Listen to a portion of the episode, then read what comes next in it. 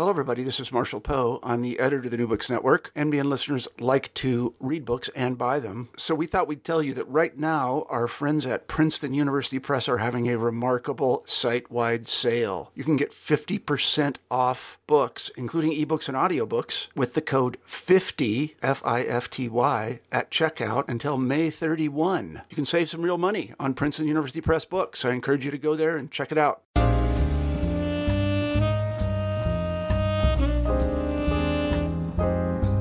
Welcome back to New Books in African American Studies, part of the New Books Network. I'm your host, James West, and today I'm joined by Adrienne Brown, who's an Associate Professor of English at the University of Chicago. We're going to be talking about Adrienne's recent book, The Black Skyscraper Architecture and the Perception of Race, which was released in 2017 by John Hopkins. Described as a lucid, engaging look at how race was read in and through the skyscraper by Dianne Harris, uh, Adrienne's book was the winner of the MSA First Book Prize, the Modern, uh, Modern Studies Association for this year. First of all, just to kind of give listeners an insight, uh, what were the origins of this project um, and how has it kind of developed since your first kind of inkling that this could become a, a book project? Sure. Um, so there are a couple of different origin stories that I have for this. uh, that accrue different intensity at different moments. Um, so one one origin moment for this is actually um, back when I was an undergrad. I went to the University of Maryland, which is a pretty big state school, um, and they had an architecture school there.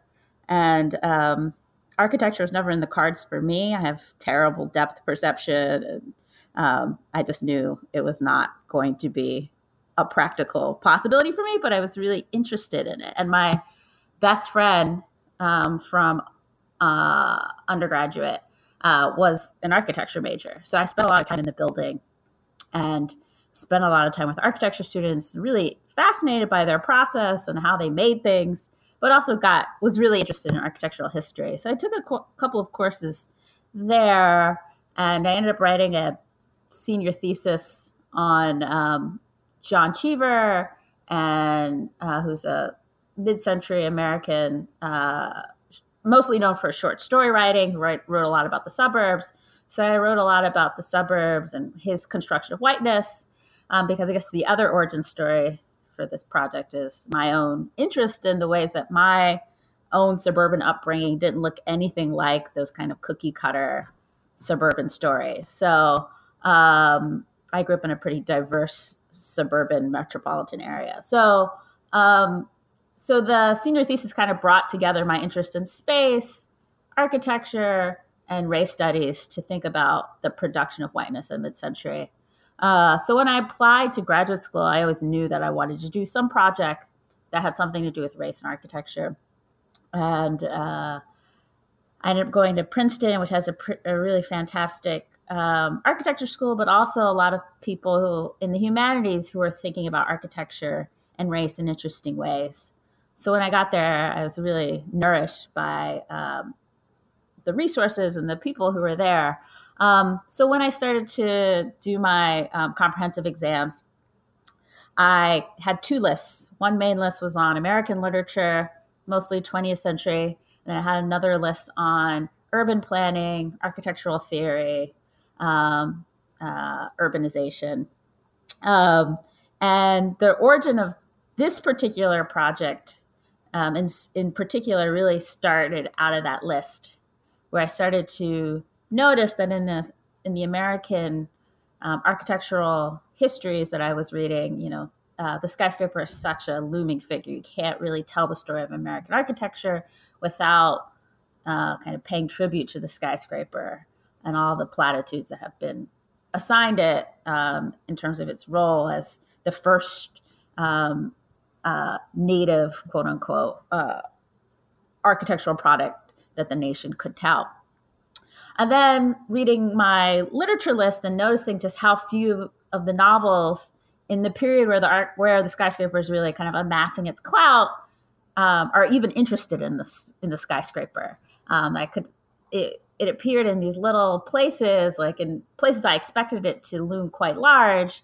It would get maybe a line of description or sentence acknowledging it. But the novelists that I were, was particularly interested or reading in that moment were so disinterested in the skyscraper. Uh, so that really became a question, like a genuine research question. Like, what is this disconnect about in these kind of two ways of thinking about telling the story of America? Uh, why are novelists so disinterested in the skyscraper when it seems to be kind of accruing um, all of this prestige, not only in architectural writing, but you know, in kind of ge- the general American public sphere. So the dissertation I originally wanted to write, um, that was going to be like the first part. That was chapter one. It was going to be a much larger uh, dissertation about American architecture and literary form. Uh, I had this crazy structure that started with the skyscraper. It went to the Jim Crow South. Then it was in the mid-century suburbs. Somehow it also went to Las Vegas and was going to read like Tom Wolfe and the New Journalist um, next to the kind of the interest in Las Las Vegas in the 70s and 80s by architects, and then it had a part about Hawaii. It was insane. Uh, so I started writing the um, skyscraper bit, and at this point, the project was much more about um, form. It was much more about architectural form and novelistic form. Like, why was the novel not interested in containing and writing about the skyscraper? And making some argument about well, maybe the novel isn't interested in mimetically representing the skyscraper, but it's learning from skyscraper architecture lessons about formal construction, about control, about restraint, about order. Uh, so that was, I started writing that bit of it um, as the first chapter of this crazy, insanely long um, dissertation and kind of never left that first chapter. So I kind of realized a few months in, along with my advisors, that this chapter was now probably going to be the project. So I kind of settled in with that. Um, so the dissertation that I ended up writing, um, again, reflected this much more formalistic interest in um, novel form and skyscraper form. It had the chapter about race in it, but it wasn't primarily organized around questions of race. Um, so that was that. I graduated. Uh, I got this job at Chicago. Um, I had some time to really sit with my materials and kind of think about what the book was going to look like in relationship to the dissertation. And trying to figure that out, um, I just spent time rereading the sources that I had found and reading some new things and kind of realized something I had missed when I was writing the dissertation, which was that in all the very different kinds of works that I was reading, that there always seemed to be this tension between um, describing the skyscraper and this question of uh, how one could be read as a racial racial subject or seen as a racial subject. So I started to notice this interesting triangulation between questions of race, skyscraper architecture, and writing that I just didn't kind of put the dots together when I was doing the project as a dissertation. Um, and uh, I kind of realized that this was the real story of the project. So um, that's what I ended up doing is really revising that earlier, much more kind of formalist project to think more about this question of race um, as it was kind of becoming more and more apparent to me that it was kind of all over the literature, all over the archives that I was um, looking at. Uh, so that's the kind of long version of the origin story. You mentioned um, sources there, and you, your book kind of I guess is in the best tradition of American studies in the sense that it's like truly interdisciplinary and you engage and grapple with lots of really nice and different material. Um, were there particular archives that you really found beneficial in shaping the project, um, or was was it really a case of just the kind of accumulation of all these different sources creating the kind of overall arguments that you're putting forward? Yeah, that's a great question. Um, so when I first started the project, it was kind of a backwards research project in the fact that the original claim was that the that the novel couldn't really represent the skyscraper, wasn't that interested in it um, in the kind of early moment that I define, which is like the 1880s through the 1930s, uh, or to, up to 1931. So the first year or two with this project was just like proving that negative claim. Uh, so having to read a lot of novels in order to support the claim that the skyscraper was not, in fact, in them or of uh, very much interest to it. Um, so that was a trickier research question than I had anticipated. Uh, about how to prove something isn't there. Um, so uh, the other kind of secret trick of this project um, that I often tell people is that when I was doing the original, like first dissertation research for this, it was that kind of glorious moment when Google Books had just launched, uh, but it hadn't yet put on the kind of massive copyright restrictions and search restrictions that would eventually come. So there, I was kind of doing the initial research for this in this moment where you could really kind of search anything uh, without, you know, being stopped by Google or limited by what you could actually see. Um, so I don't know that this project would have worked in the same way if I had started the research earlier or after that moment. So there's a like kind of happy accident there, and just in terms of like doing the kind of just straight up very boring word searches that I needed to do to just find where people were talking about the skyscraper. Um, and that was a lot of the earlier version of this project because it was a much more um, much more focused on the literary in particular.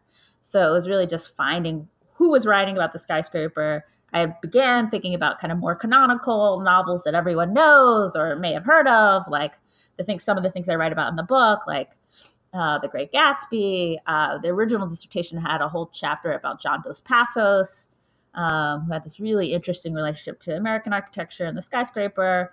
Um, but then I started to realize that, okay, I think my hunch is right about the more canonical novels. They aren't interested in the skyscraper. But there's this whole world of kind of pulp writing, romance writing, science fiction, where the skyscraper is everywhere. So the next part of the project is really trying to find and mine all of that material um, and that required a kind of very different kind of archive. I was, I was looking at a lot of periodicals at that moment, periodical resources, um, and just really kind of like digging through uh, book reviews, digging through old paperbacks just to figure out who was talking about the skyscraper and where. And then at the same time, I was also kind of pursuing the architectural story, which is also of interest to me, is which is about how architects are writing about um, uh, skyscrapers and how, in particular, uh, where language of race, racial ideology, um, miscegenation, evolution, the things that I really kind of bear down on in the book, uh, what's appearing in the writing of architects at the around the turn of the century.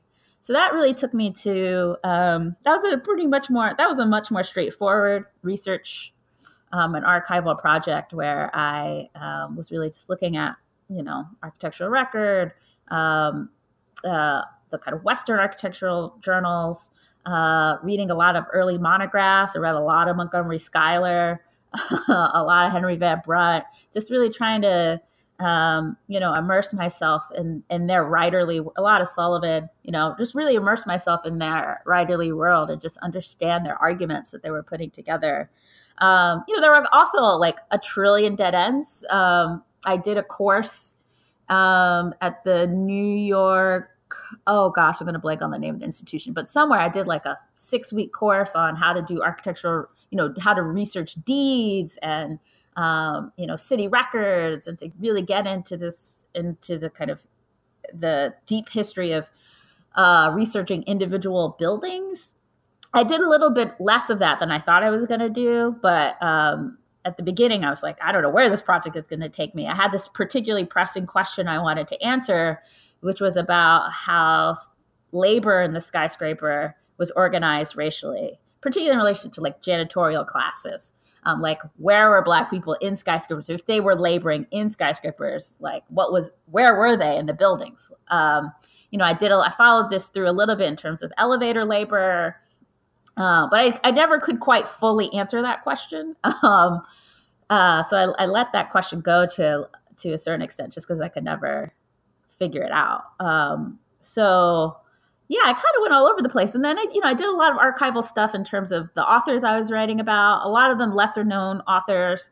Um, uh, so, for instance, for uh, Mary Borden, who I write about in relationship to uh, white metropolitan feeling in the skyscraper. I went and looked at some of her early drafts um, of the novel I write about. So that's pretty more straightforward kind of literary history archives. Um, but it really was just like whenever I thought I knew something, realizing I didn't know anything about it and, and having to kind of like seat myself in that history. So it was a real mix of primary, secondary uh, archives and research methods, a lot of database searching, but also a lot of uh, you know archives, hard archives, real papers. Um, that took me to you know I stayed pretty close to Chicago and New York um, in the book, uh, but also in the archives that I ended up uh, using for the project, um, and they ended up being you know very rich. Uh, but yeah, that's that's that's the archival story for the most part of the project. Good stuff. Um, so we'll get into kind of um, the book itself now. Uh, the introduction. Um, there was one one phrase quite early on in the introduction, um, which we can can do a lot with. But you state, like most things and theories emerging from the late 19th and early 20th centuries, blackness in particular and racial difference more broadly shaped the skyscraper's material and aesthetic development. Um, and you you kind of gestured towards that um, in what you've just said. Um, but I was wondering if you could give a few more examples of exactly what you mean um, by you know this idea of, of, blackness, most specifically, and then racial difference more broadly, shaping the skyscraper material and, and aesthetic development. Yeah, I'm happy to do that. And you know, there were in the various versions that I produced of this book, um, I had like you know 30 pages at some point about labor unions and the racial makeup of steel unions. You know, a lot of that that more material history I really compressed for this book, just because I really wanted it to focus on this question of perception. Um, but in some ways, this book could have been a very different book. Um, that sentence actually does truncate a lot. So um, you know, in that sense, I'm trying to basically acknowledge the ways um, that when you're looking at the story of the skyscraper, you know, we can see the way that race in particular, uh, race more broadly, but blackness in particular, shaped its very production.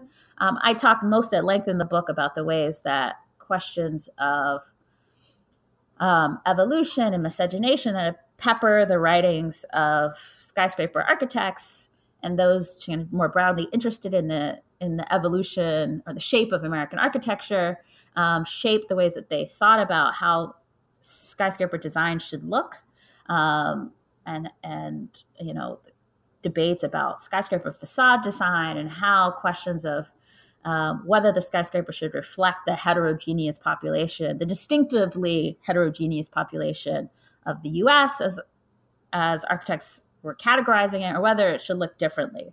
Um, but you know, in the course of this research, I found all these other ways that race was a part of how the skyscraper was produced. Um, again, to go back to this question of the of uh, steel, um, I spent a lot of time reading histories of uh, of steel manufacturing in the U.S. in the 19th century, particularly. uh, I spent a lot of time thinking about Homestead, which is one of the kind of biggest sites of manufacturing um, outside of Pittsburgh, Pennsylvania. Uh, Homestead Steel fed so much of the sky, so many of the skyscrapers that went up in New York and Chicago, and uh, thinking about the ways that um, the managers of Homestead and other kind of steel sites um, purposefully uh, uh incubated or produced or maintained uh, groups of laborers that were racially heterogeneous so that they wouldn't unionize, right? Like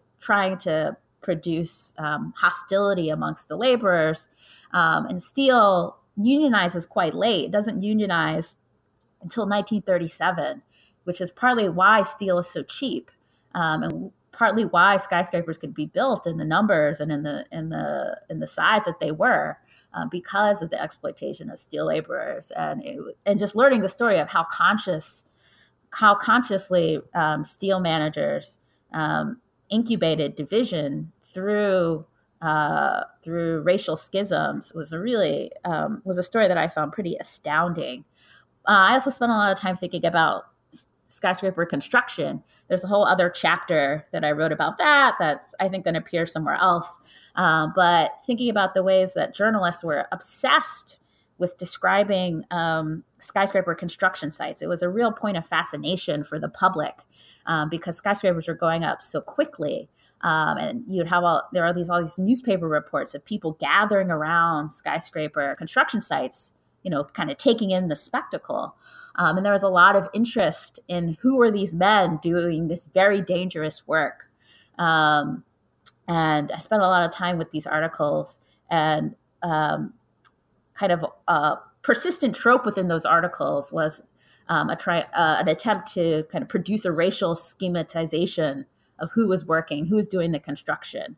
Um, that the kind of heroic beam walker, um, which is kind of the most visible and the most uh, easily glorifiable figure of skyscraper construction, um, the one, the kind of you know the if you think about that like classic poster of the men sitting on the beams eating their lunch high up above the skyscraper right? That this kind of constant visual fascination with their with those men and their labor um, that uh, people were interested in trying to claim the beam walker's superiority his fitness um, for that work in racialized terms um, so you find all these ways of trying to contain um, and essentially dismiss and make invisible the massive number of Native American workers that worked on skyscraper sites.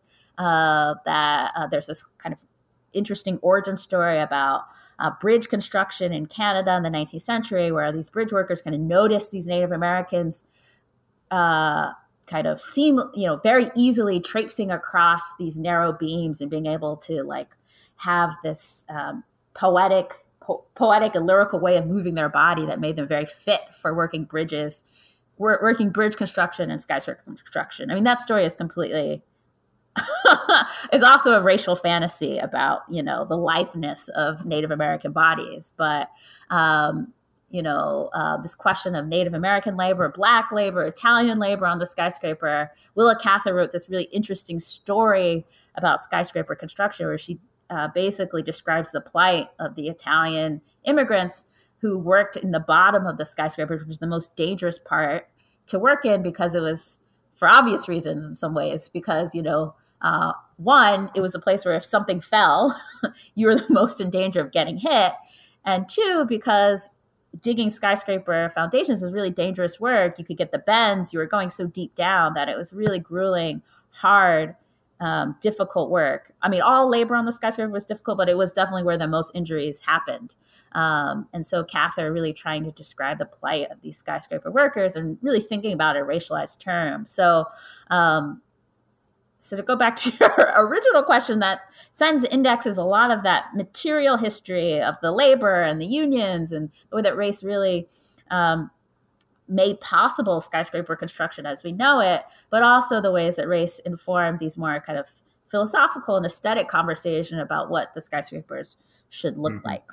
Um, so you kind of the way that you talk about race, you, you start off, um, or at least kind of the focus of, of some of the earlier chapter is you, this idea of whiteness, and you have this um, this phrase, kind of the visual fate of whiteness in relation to architecture.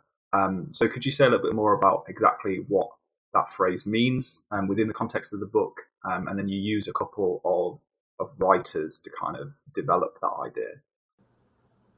Yeah, I definitely could talk about that. So um, I was interested in that question of the visual, the you know, the visuality of whiteness a great interest to me in this book because I think when we're talking about you know fear, the kind of uh, we're I think, let me restart that. I think when people are describing what it means to think about um, white precarity in the turn of the cent- turn of the 20th century, early 19th, uh, late 19th and early 20th century, um, so much of the language that um, I think gets used is about fears about blood, um, fears that uh, whites were going to be uh, were going to die out because they weren't reproducing enough. That, uh, that the racial others coming to the U.S. were reproducing much more, um, or that uh, that miscegenation or racial mixture, the mixing of the race, the sexual mixing of the races was going to also dilute whiteness.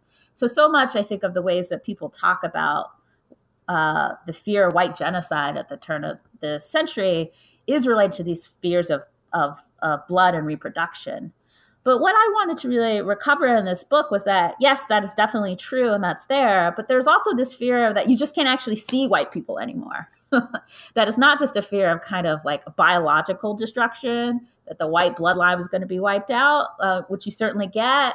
And people like Lothrop, who I read about, and other kind of prominent race science race scientists, but also just straight up racist writing at the turn of the century. But there was this extra, this accompanying that fear of kind of biological decimation was also this fear that in uh, changing cities, uh, in cities where the scale was increasing, where you had more density, where sightlines were uh, multiplying at such great rates that you couldn't actually just you couldn't actually see or determine who was white in relationship to all these racial others who had migrated and immigrated to American urban centers.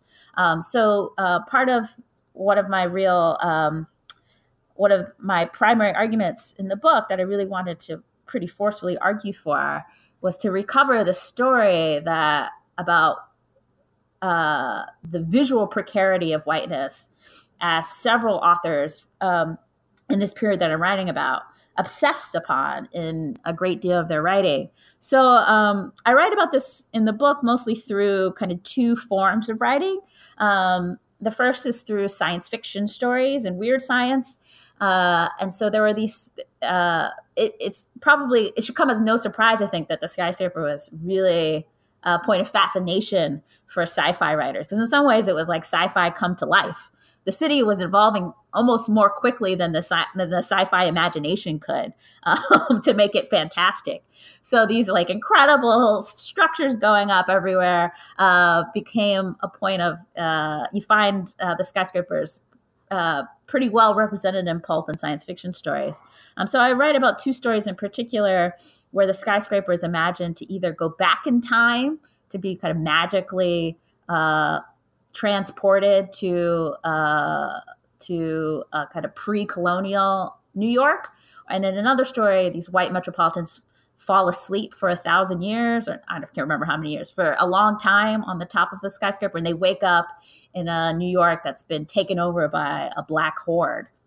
So in both of these stories, they're very different in, in some ways, but they're both about. Um, I read them as uh, ways for uh, white writers in the period in which they were written, which is um, late 19th, early 20th century, to imagine what are the conditions in which whiteness remains possible um, in the world of the skyscraper. So these kind of fantastic frontier vi- vistas become ways of staging this question of um, how does whiteness remain visible? Um, so I track it that way through um, these kind of outlandish, crazy stories. And then I also track it in kind of, in some ways, the polar opposite genre, which is through the realism of William Dean Howells and Henry James, these writers who were really opposed to the skyscraper because they were uh, invested in writing um, literature that was about people and intimacy and social relations and kind of saw the skyscrapers throwing a wrench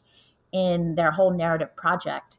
But what I try to recover in the book is the way that both Howells and James were variously interested in the skyscraper because of the ways it was putting pressure on um, the ability to see and recognize white subjects. So why for William Dean Howells becomes a kind of a, a, a bit of a problem uh, where he's trying to imagine um, uh, he kind of has this he writes this editorial. He was the editor for harper's weekly for a good number of years. And in this editorial he writes um, he describes a friend who's really upset about the skyscraper. Who thinks they're ugly and thinks that they're destroying the city um, that they're the most kind of atrocious things he's ever seen. And at the end um, howells asks his friend a question about um, people. He's like well what about the people of new york and his friend pretty seamlessly links the problems of the skyscraper to this problem of how do you perceive the people of New York.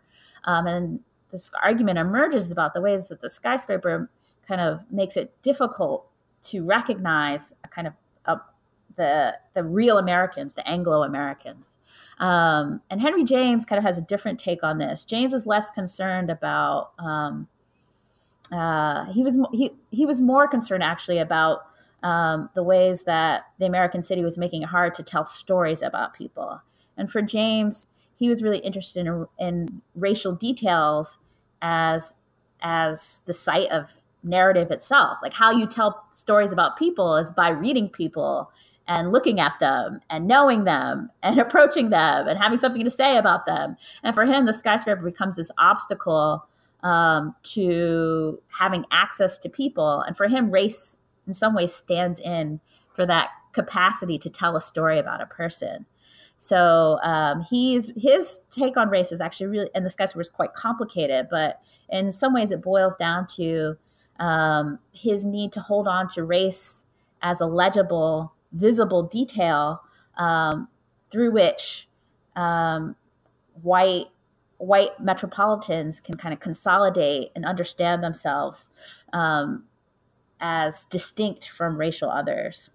Um, so I tell, I tell, I, that's where visuality is really important to me. Is tracing the different ways that these very different writers are imagining the ways that whiteness can still become visible, legible, readable within the city, even as the city is um, not only just changing in terms of the scale and the materiality of the city, right? Putting pressure on how one sees, but also in this period where you have um, uh, not only, you know, um, vast amounts of African Americans migrating from the south to the north, but you have um, a great amount of immigration from Europe uh, where people are coming and this question of who is white, right? Who is ethnic? Those those determinations are really slippery at the turn of the century, um, and the difference between an, an, ethnic reading and a racial reading are, are, very different for different people in that period. So this question of you know who is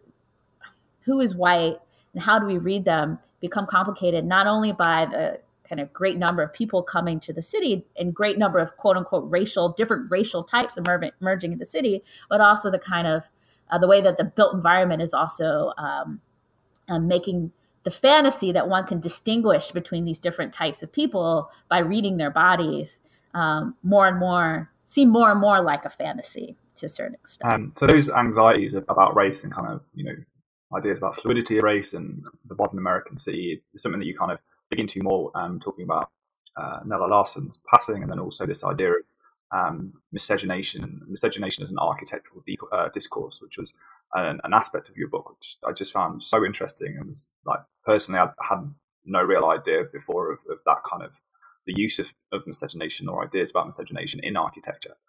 Um, so, um, if you could kind of explain exactly how that term or that idea is, is, used architecturally, and then how you kind of use that in relation to uh, literature.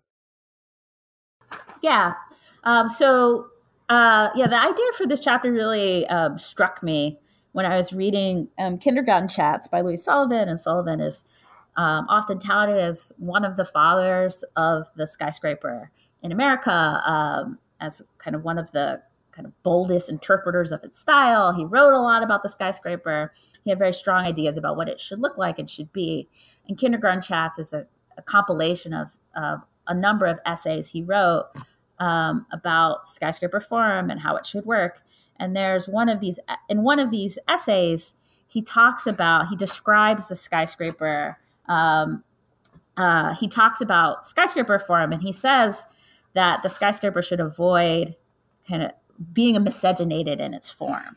Um, and he uses this, he explicitly uses this term miscegenation.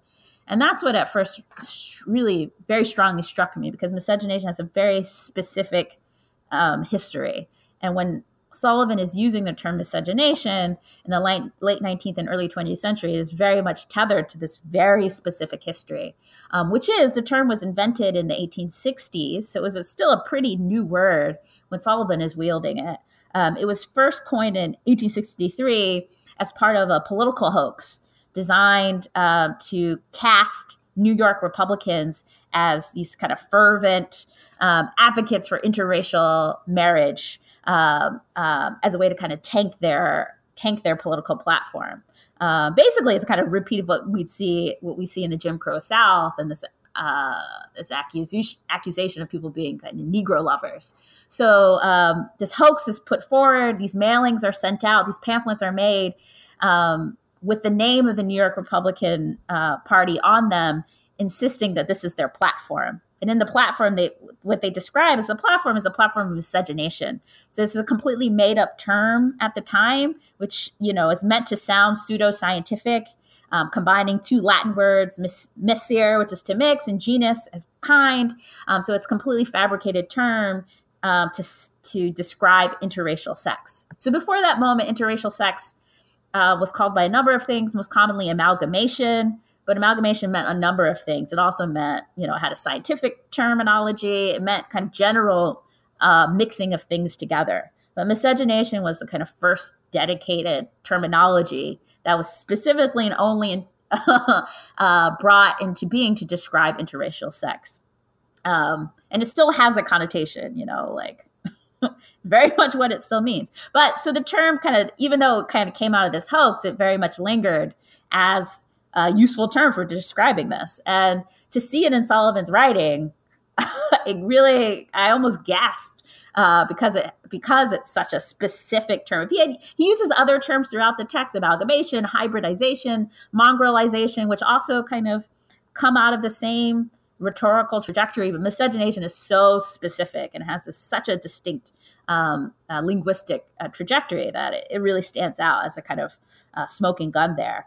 Um, and so from there, I really kind of started to trace where this language of miscegenation um, in particular, but also these other kind of broader terms for uh, des- describing and defining uh, uh, the dangers of interracial mixture that were so on the minds of Americans in the late 19th and, and early 20th century, um, and kind of seeing how they shape so much of the architectural discourse of this period um, when it comes to this crisis that was happening in the turn of the century about what was American architecture supposed to look like you know, was it supposed to follow European precedent, um, or should Americans produce some sort of organic native style? And the skyscraper really exasperates these conversations, both because it's brand new and it's you know um, it's fascinating.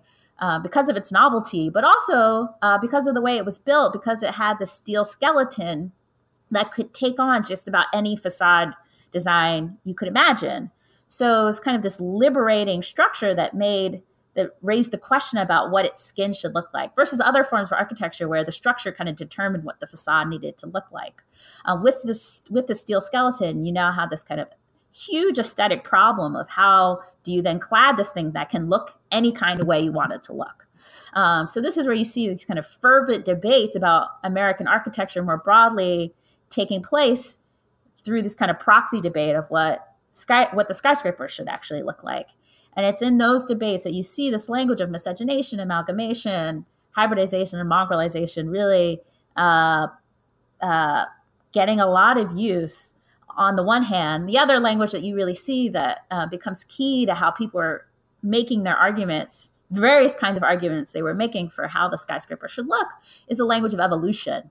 Um, so, you know, most commonly you would see an argument made by um, architects that skyscraper facade design should evolve slowly, that it should kind of evolve out of the European precedents for building um, that have developed slowly over centuries, um, and that the Americans shouldn't move too quickly to disrupt that evolutionary aesthetic process. So they should import these European designs and slowly modify them um, for the kind of building use and the climate and the culture in which they were emerging um, in America.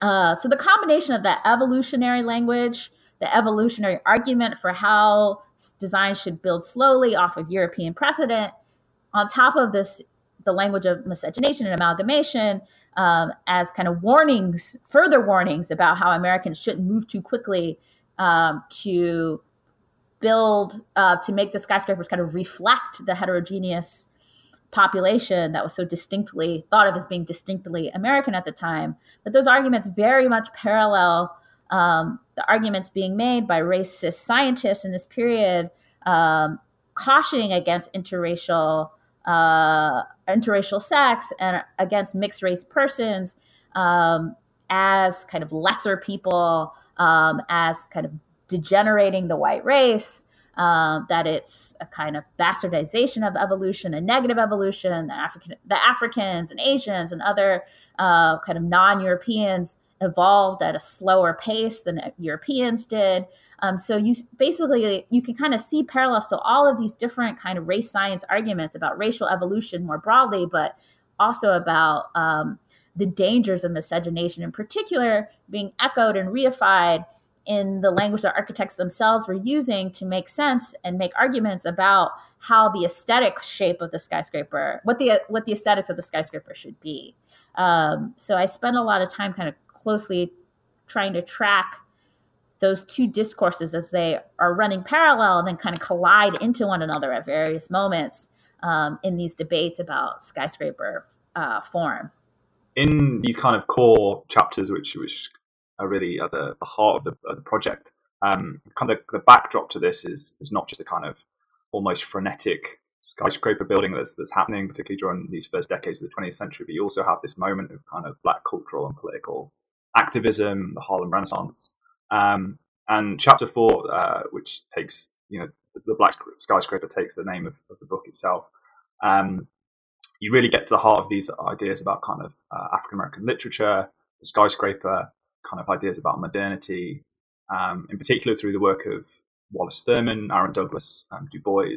Um, how exactly do these these authors understand or interpret the skyscraper and its place within um, kind of both a specific form of black modernity um, and also kind of in relation to other forms of African American cultural political production happening at this specific moment? Yeah, so we're um, a lot of the book is about this white metropolitan panic in response to the skyscraper, this kind of fear by white metropolitans that the skyscraper was making it harder to read racial bodies, making it harder for whiteness to be legible um, and discernible in urban centers. Um, this fear about miscegenation and how buildings were going to look in the wake of a kind of mixed up America.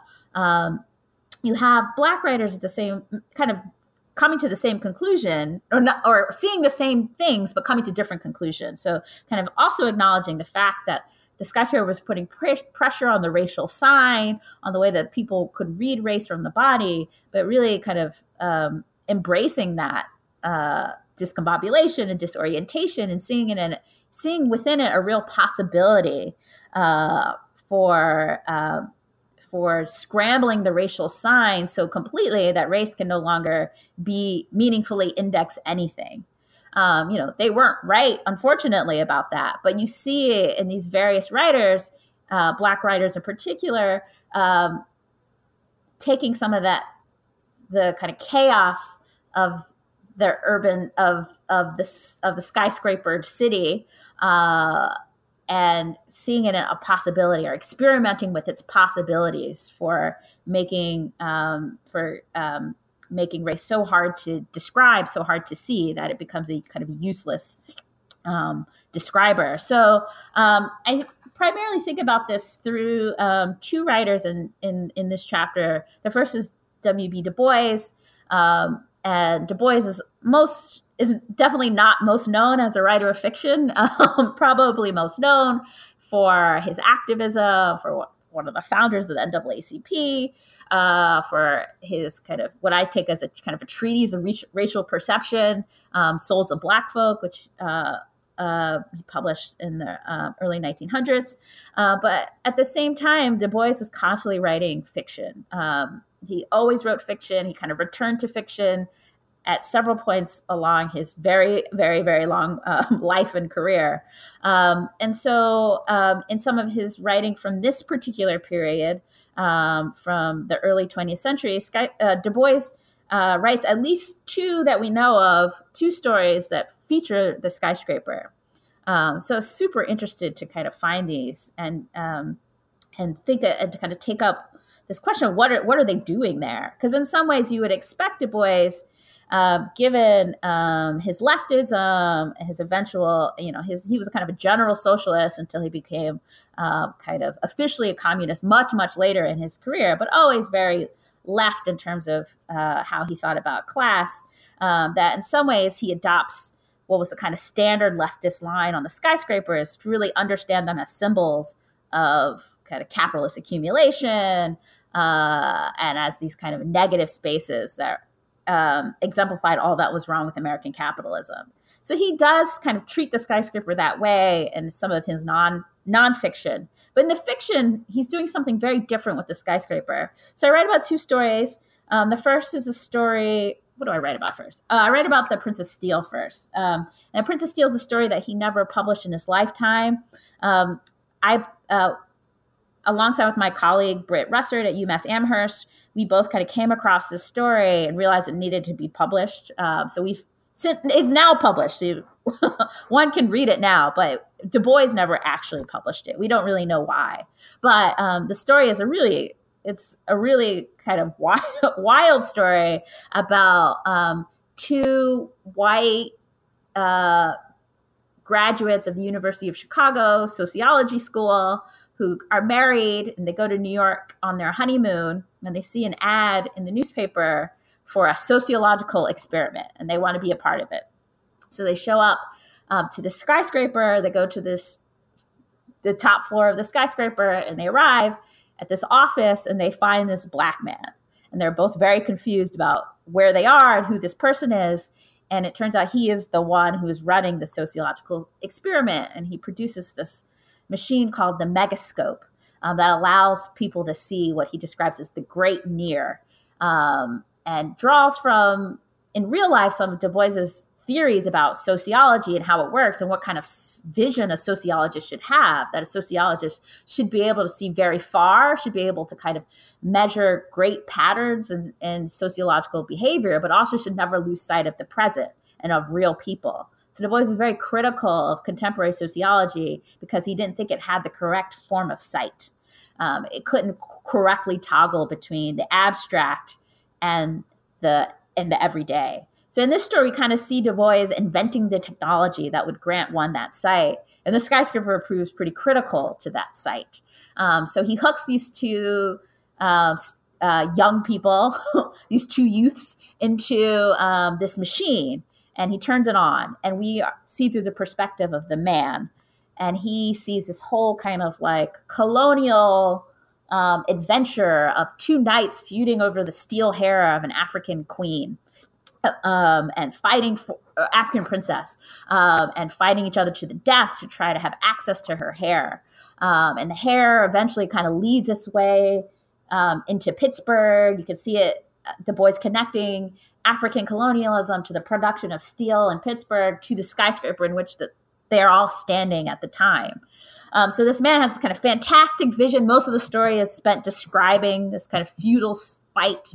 Um, and then he kind of takes off his apparatus and looks to his wife and his wife has seen nothing she's kind of just like twiddling her thumb and staring at the at the street below and they leave and the last lines that this black sociologist tell him is that the machine wasn't tuned um, enough for her. Um, so it's a pretty interesting story. And for me it's it's indicative of a couple of things. A for du bois this interest in vertical space as a way of kind of rethinking racial sight and racial vision. And Du Bois does this in actually a number of stories where he kind of thinks about how one sees the world and um, and tries to describe the way that percept uh, interventions and perception can perhaps produce interventions in racial consciousness and thought. Um, so in some ways, this is kind of Du Bois's most explicit experiment in in that conversation or in that in making that argument but also it fails which is really interesting to me and i think it fails or it fails to reach both of them both of the people who are part of that experiment because i think for du bois he kind of realizes um, the kind of takeaway is that you know you can you can kind of produce you can kind of change the scale of race all you want but if some some people will never be able to kind of see the way you want them to see. Uh, like this woman just isn't ready to receive this vision. Um, and no matter what you do to kind of perception or say, you know, this question of race remains so powerful uh, that no kind of evidence to the contrary about race's meaningfulness or about, you know, race indexing inherent or natural qualities that you can kind of disrupt that empirical argument as much as you want, but this remainder of race remains so powerful. Um, and you know, kind of see Du Bois making a similar argument in a second skyscraper story he wrote called um, uh, "The Comet." Uh, similarly, kind of strange and apocalyptic in some ways. A comet hits New York, and the only survivors are this white woman and this black man. And uh, the end of the story kind of brings them to the top of a skyscraper uh, where they're about to kind of like throw up their hands and, and turn to each other as the kind of the the uh, the people who are about to produce a new human race, um, a, a miscegenated human race together. When all of a sudden it turns out uh, only Manhattan had been decimated. So people start coming in from the boroughs. They're about to lynch this black man because he's so close to this white woman at the top of the skyscraper. Uh, the woman convinces them not to lynch him.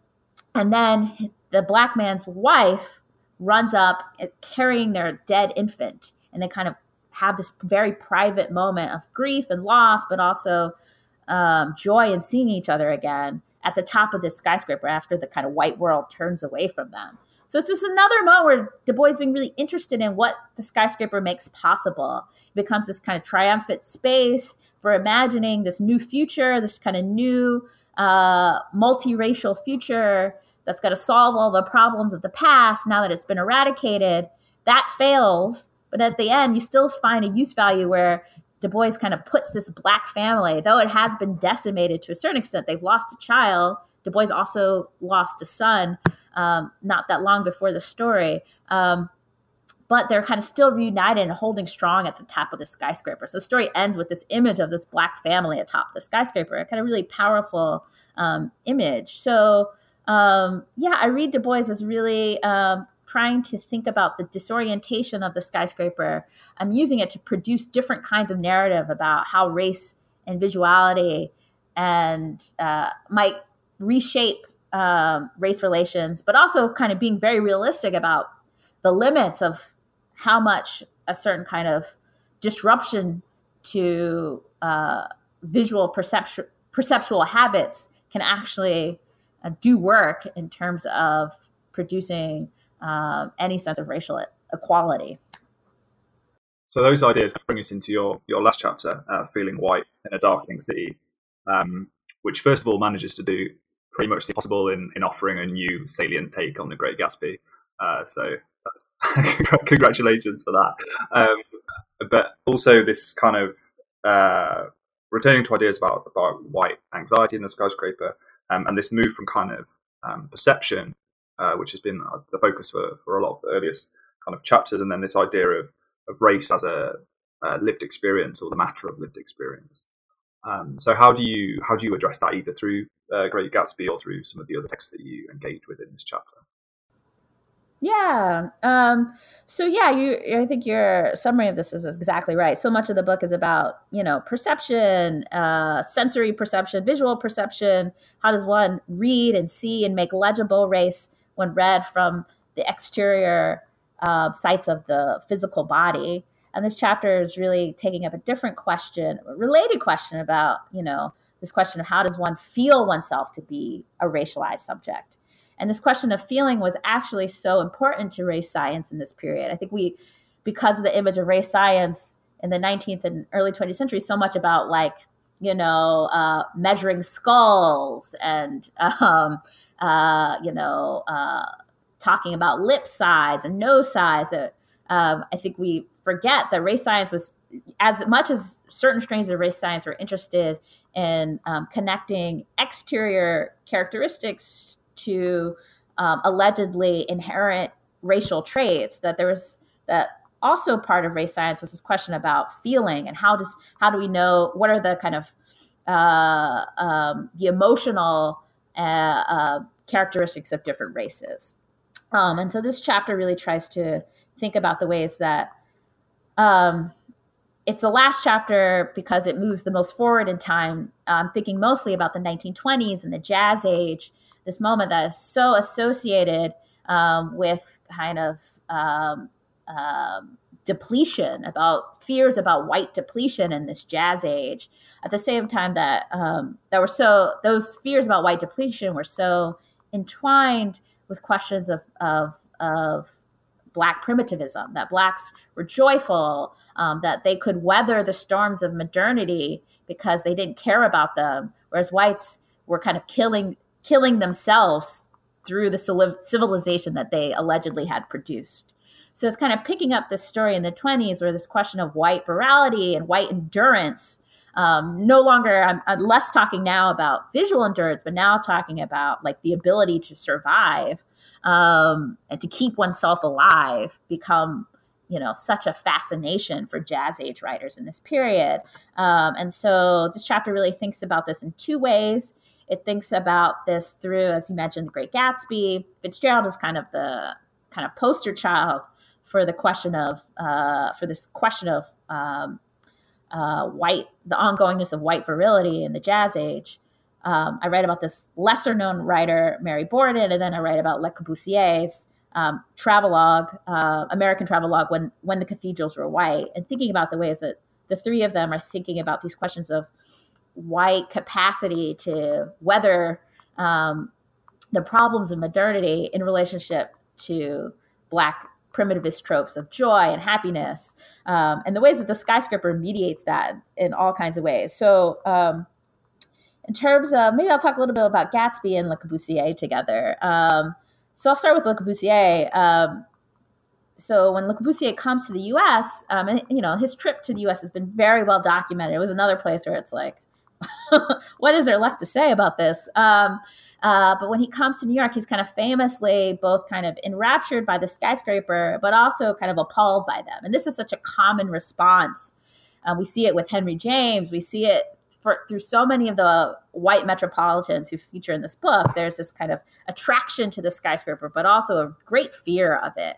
Um, and for someone like Corbusier, that that attraction and fear is related to both the sense of wonder and might uh, and power that the skyscraper radiated, but also the sense of uh, that it was dwarfing people, right? That it was kind of making uh, making people into the kind of this new enslaved class scurrying around at the at the base of the skyscraper. Um, so this kind of imagery of, of whites being um, uh, made less sovereign in the wake of these towering structures that are taking away the humanity of the city, um, these kind of broader arguments about humanism become very racialized in this period. Um, through the figures that I write about, but just more generally by people describing whites as a kind of new enslaved class who are unable to, who have thrown themselves so much into the work of civilization and building the skyscraper that there's nothing left, right? Um, so Mary Borden, who's the least known of these writers, probably makes the kind of broadest, most explicit claims about this, where she talks about whites being the new slaves, while blacks have learned to be wary of the skyscraper and kind of uh, keep themselves away from it in these kind of cabaret basement spaces of Harlem. Um, so you see it time and time again in these kind of white metropolitan narratives of exciting jazz age New York.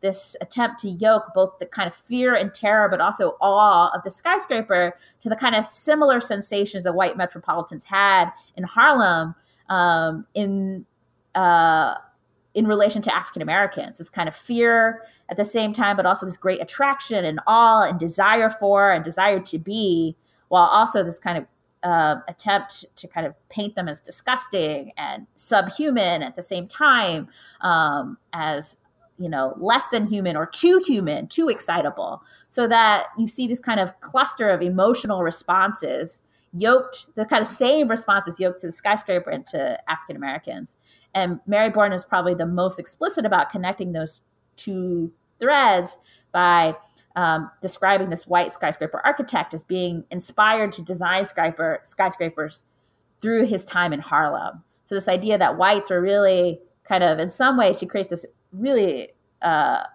unbelievable portrait of the city where you have this skyscraper that's influenced by uh, the energy of Harlem, um, kind of taking over the uh, the city vertically and then subterraneanly, blacks are associated with downtown uh, an uptown basement cabaret. So whites are kind of surrounded by blackness in the form of the skyscrapers vertically, and then blackness associated with the underground space. So she kind of creates this image of whites who are who can't get out of this uh, sphere of blackness that that the city now produces. Um, and Gatsby is really interesting because in some ways Gatsby uh, is not a novel about skyscrapers. It only appears one time uh, when Nick and Gatsby are driving into the city. This is pretty famous city scene where they're driving in from uh, Long Island and they describe this kind of halcyon view of the skyline as um, sugar lumps. Um, I, I'm forgetting the exact term, but it's something in sugar lumps.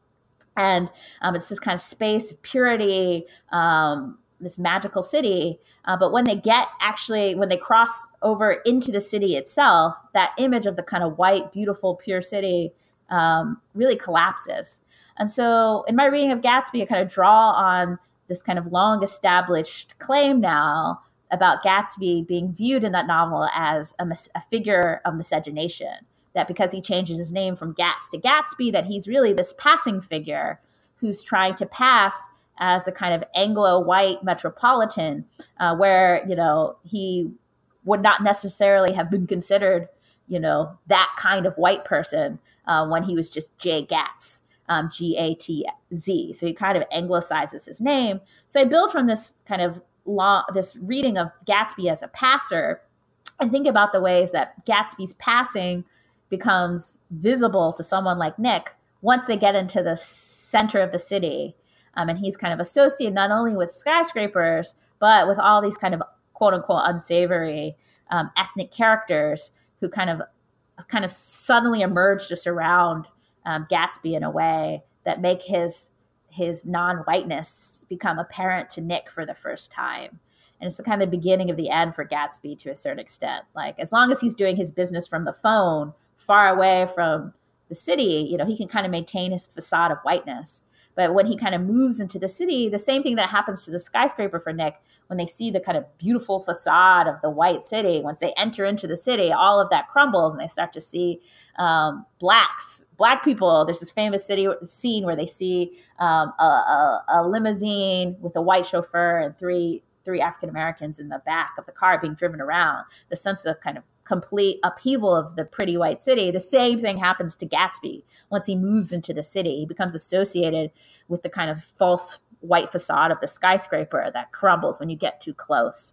Um, and I do some other things with with that reading in the book about kind of the way that visual attention becomes racialized um, in The Great Gatsby. But it's really trying to pull out from this novel that seems so disinterested in the skyscraper because it only really gets explicit reference in one line, but there's all these ways that the skyscraper produces this scene of racialization uh, that is so key to my understanding of what that novel is about, which is about like the production and maintenance of whiteness um, in this period when it and it's when it's imagined to be so under threat and under attack. Um, I just want to finish on a, on a final kind of broader question, uh, both looking forward in terms of maybe what your next project or is going to be, and, and also um, the kind of the state of the field at the moment. Um, so first of all, you know, I'm sure our listeners would be really interested to hear about what kind of what you're working on now. Um, if, if, you've got a new project that, that, you're deep in the archives on at the moment, um, and also where you see your work in relation to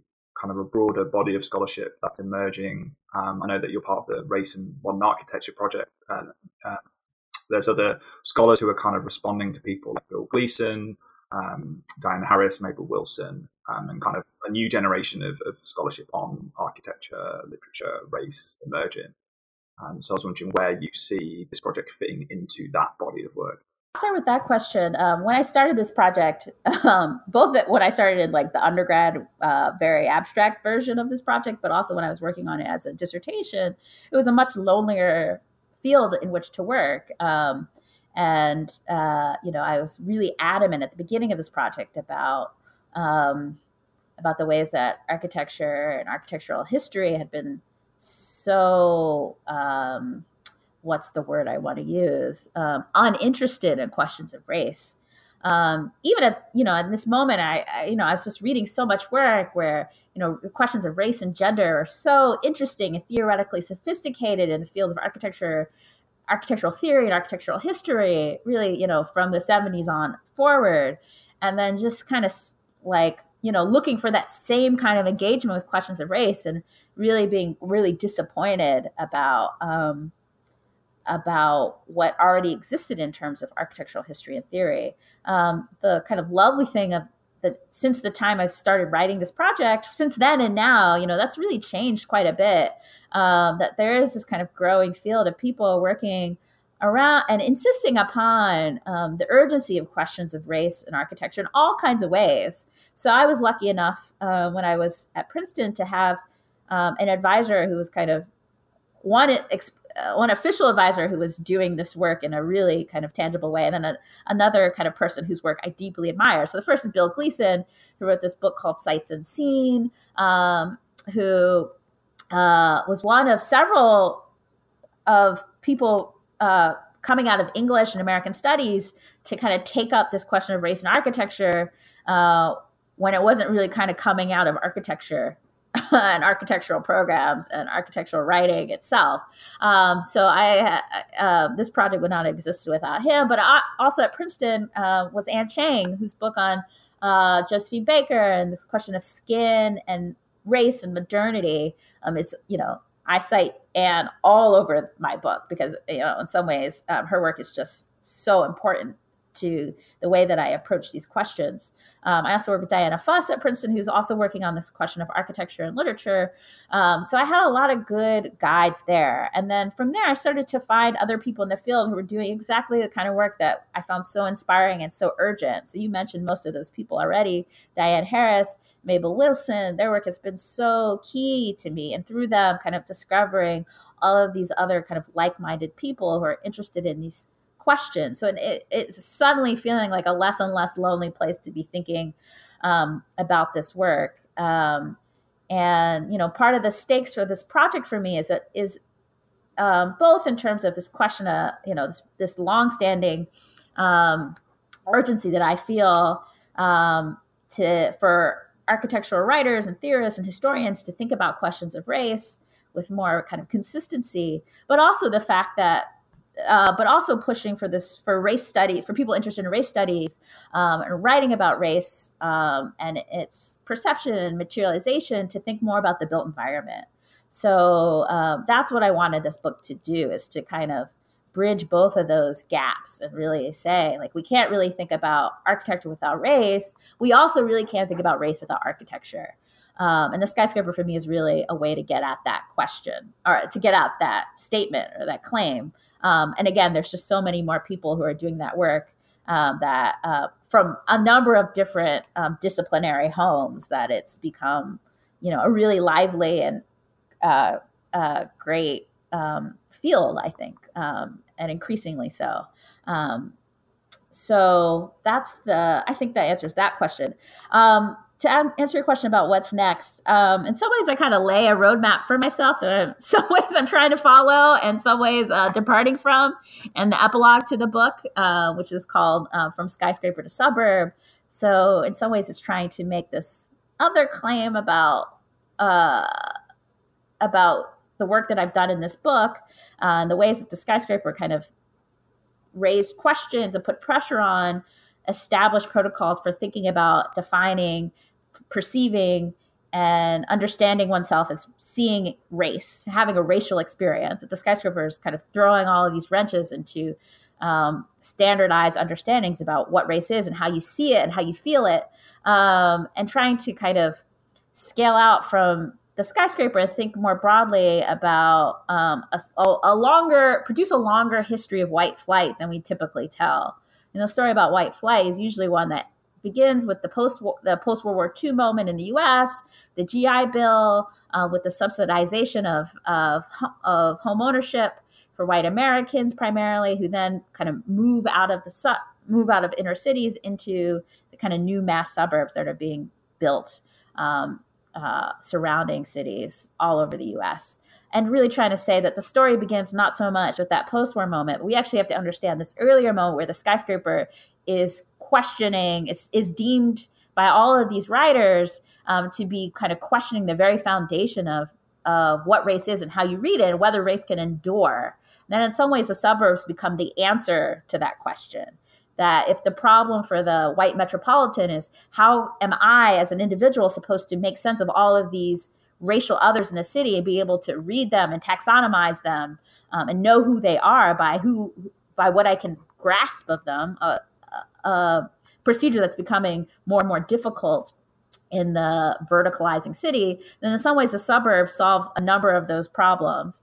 A, you know, it kind of uh, the suburbs are you know more horizontally spread out. You don't have the scale. You don't have the same kind of density. You don't have the same kind of perceptual chaos because of the architectural uh, mooring of how sub- mass suburbs were built but also the people doing the vetting uh, for the mass uh, for the for the for um, mass home ownership in the mid-century was no longer the individual it was the bankers it was the realtors it was the fha or it was these governmental organizations who were who were vetting um, lenders and vetting potential buyers and doing that work of racial classification so the individual white suburbanite didn't have to do it. Um, so it kind of created a different burden of who has to have racial sight and who has to kind of maintain uh, racial acuity in terms of uh, um, uh, holding uh, holding up uh, in terms of reifying certain kind of racial differences. So the second book is really taking up that story that I start to tease a little bit in that the brief epilogue at the end of the Black Skyscraper, and take up this question of mass home ownership, home ownership in the 20th century and really think about the ways that mass home ownership produced a different kind of matrix of race and racial categorization than what I was studying really in the turn of the 20th century.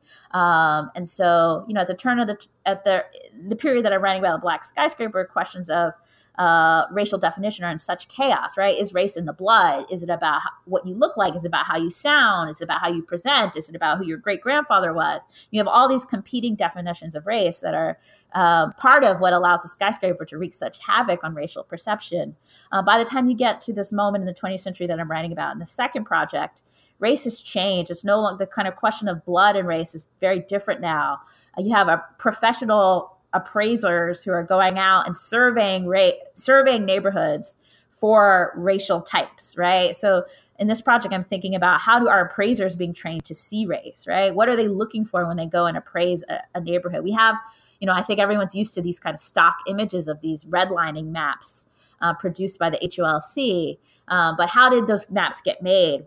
Like, I think those maps in some ways threaten to simplify what is an actually very complicated story of the hundreds of people needed to produce those maps who had to go block by block and produce some sort of racial reading of a residential area. So uh, I'm trying to figure out what protocols are they using to see and describe race and turn that into a financial reading.